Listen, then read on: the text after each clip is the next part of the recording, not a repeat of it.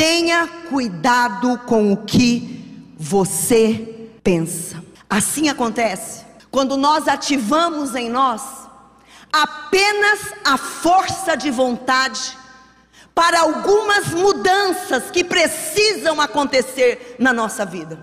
O piloto automático é muitas vezes o que governa a nossa mente. Vem no automático. Você não precisa pensar para pensar. Simplesmente você pensou. E aí você ativa a tua força de vontade. Eu quero buscar mais a Deus. Eu desejo mais de Deus. Eu quero quebrar, quebrar preceitos, crenças que são minhas. E eu quero ativar o Espírito Santo de Deus em mim. Você começa bem. Há uma força de vontade te impulsionando. Mas é como os braços na lancha. A força de vontade cansa. Tem um momento que você não suporta mais. Tem um momento que você não vê aquele resultado todo. E a força de vontade vai-se embora.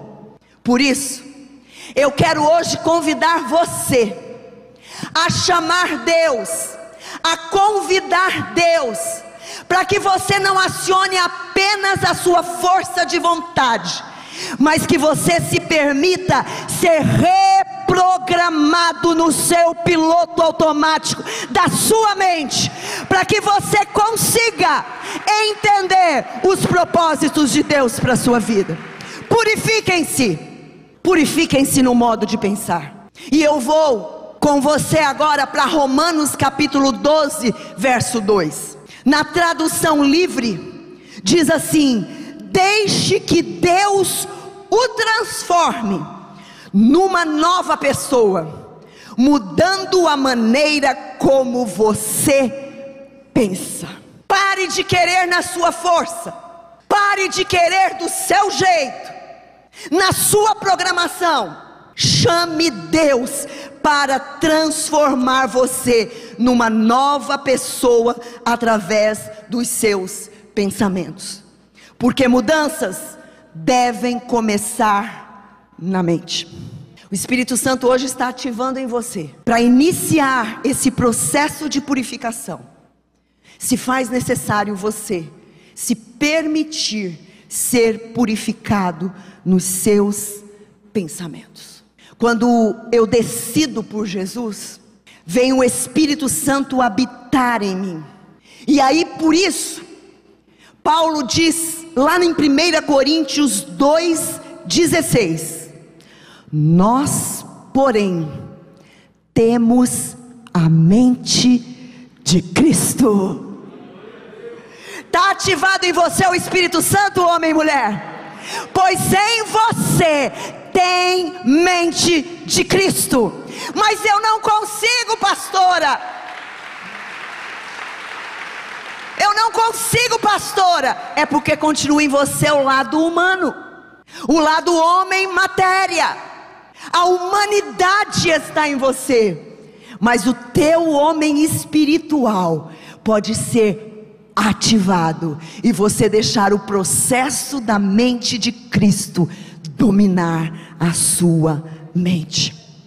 Mude o modo de pensar. O que você pensa sobre Deus?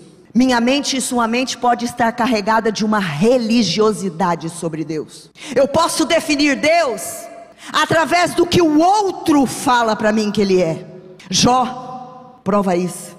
Depois de uma grande dificuldade, de circunstâncias contrárias que Jó viveu, de perdas imensuráveis, de abandono de pessoas próximas, ele olha e diz assim: antes eu te conhecia de ouvir falar, mas agora os meus olhos te viram, Cristo.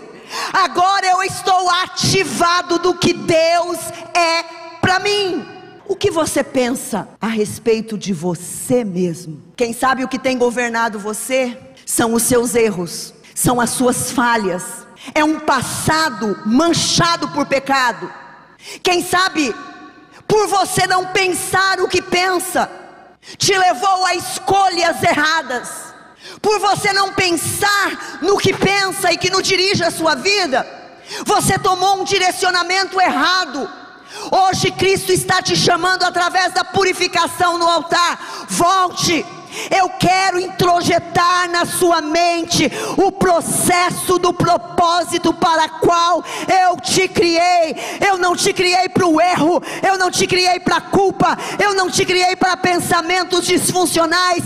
Eu te criei com um propósito, e o propósito primordial é que a tua vida reflita Cristo, que a tua vida reflita o teu Criador.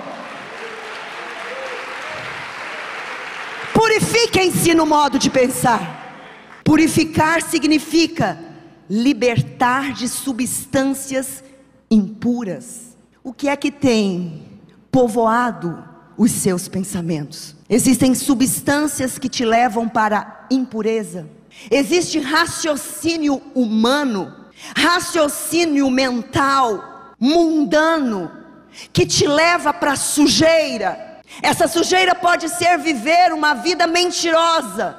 Essa sujeira pode ser você viver uma vida invertida do que Deus tem para você. Purificar é tornar-se puro, é limpar, é santificar. Santificação não vem por imposição. Santificação não pode vir por leis ou regras. Santificação e purificação precisa ser um estilo de vida do cristão. Como é que estão as águas que você tem deixado entrar na tua mente? Como estão os conteúdos que você está permitindo receber por visão, por audição, receber por leitura? O que você tem permitido em conversas íntimas? Esses pensamentos que estão na sua mente são resultados do que nós alimentamos a nossa mente. A mente humana, ela pode ser comparada a um jardim. Se eu cultivar aquele jardim, se eu cuidar daquele jardim, ele vai ter um resultado. Mas se eu não cuidar, se eu não cultivar, ele também me dará um resultado. Assim é a nossa mente. Se você gastar energia, você vai ter também um resultado. Agora, uma coisa é importante. Quando eu começo a purificar os meus pensamentos, eu começo a ter hábitos limpos. Quando eu começo a focar intencionalmente no que eu estou pensando, a respeito de Deus, a respeito de mim mesmo, a respeito dos outros, eu começo a ter hábitos puros. E o lindo em Deus é que essa pureza é diária. São nos momentos comuns, são nas situações triviais da vida, naquilo que eu vou selecionando. Isso aqui não bate com os meus princípios, isso aqui não bate com os meus valores, isso aqui agrega os meus princípios, isso aqui agrega os meus valores. A partir desses momentos, eu começo a entrar no caminho da purificação. Nada vem instantâneo. Eu tentei resumir num parágrafo essa primeira parte que eu estou explicando, e ela se resume assim: o caminho da purificação começa a ser trilhado quando o presente se torna um lugar de reconstrução. Hoje existe uma oportunidade de reconstrução do piloto automático da tua mente. Hoje, o passado nos ensina o erro cometido. O presente é o lugar por excelência de recomeçar. E aí, o futuro é uma morada de esperança. Aleluia! Por isso que a Bíblia diz: eu quero trazer à minha memória aquilo que me dá esperança. Eu posso ter esperança no amanhã, porque hoje eu estou me dispondo a me colocar no altar e, Senhor, ativa pensamentos que tragam evidências da tua presença na minha vida. Ativa pensamentos que levem-me a entender o propósito para qual eu estou neste mundo. Ativa pensamentos que me levem para mais perto do Senhor.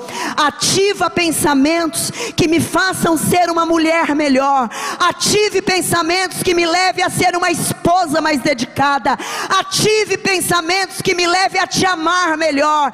Ative pensamentos que me façam ser mais comprometida com o teu reino. Deus não criou robôs. A gente não vê, mas a gente sabe que estamos sendo guiados por Ele. Você não fica catando o vento, mas você vai indo, porque você vai sendo dirigido pelos propósitos que Deus tem na sua vida. Você não é um robô. Você pode escolher o que você pensa. Você pode decidir o que vai ocupar os teus pensamentos. Aonde você se baseia, pastora? Filipenses quatro, oito e nove. Encham a mente de vocês. É um exercício pessoal, é um exercício de responsabilidade. Os atos de pensamentos do seu esposo não justificam os teus pensamentos. Os pensamentos da amiga mais fiel não justificam os seus pensamentos. Paulo está mandando e ativando em nós a escolha. Encham. É você, sou eu, com tudo que é bom e merece elogios. E aí ele destrincha, o que, que é bom e merece elogios? Isto é, tudo que é, diga comigo, verdadeiro, digno, correto, puro, agradável, decente. Eu preciso esclarecer você que isso é uma escolha, e isso precisa ser uma ativação intencional. Eu preciso querer, eu preciso chamar o Espírito Santo, eu preciso acionar o fruto do Espírito, eu preciso potencializar na minha mente o que vai me fazer pensar o verdadeiro, o digno, o correto, o decente, o puro, porque a Bíblia diz em Deuteronômio trinta, quinze: vejam, hoje ponho diante de vocês, família renovada, nessas sete semanas no altar, está nas suas mãos escolher vida e prosperidade, morte e destruição, a partir do que você pensa. A escolha é sua, é pessoal. Penso, logo existo. Sinto, logo eu gosto. Gosto, logo eu ajo, e ao agir eu peco, se eu não estiver ativado para purificar os meus pensamentos. Por isso Paulo diz assim: olha gente, vocês que querem começar purificação no altar, decidam não se moldarem conforme o mundo, a sociedade humana, os padrões humanos, os princípios humanos da sociedade, os valores que a nossa sociedade está abraçando, são incompatíveis com os valores do reino. Quando você quer ativar com as coisas de Cristo, você é levado para mais perto de Cristo, para estar no corpo de Cristo, no reino de Deus aqui na terra. Não bate com os valores das pessoas sem Deus. O mundo pressiona as pessoas o tempo todo para distanciarem-se de Deus. Não se amoldem ao padrão deste mundo.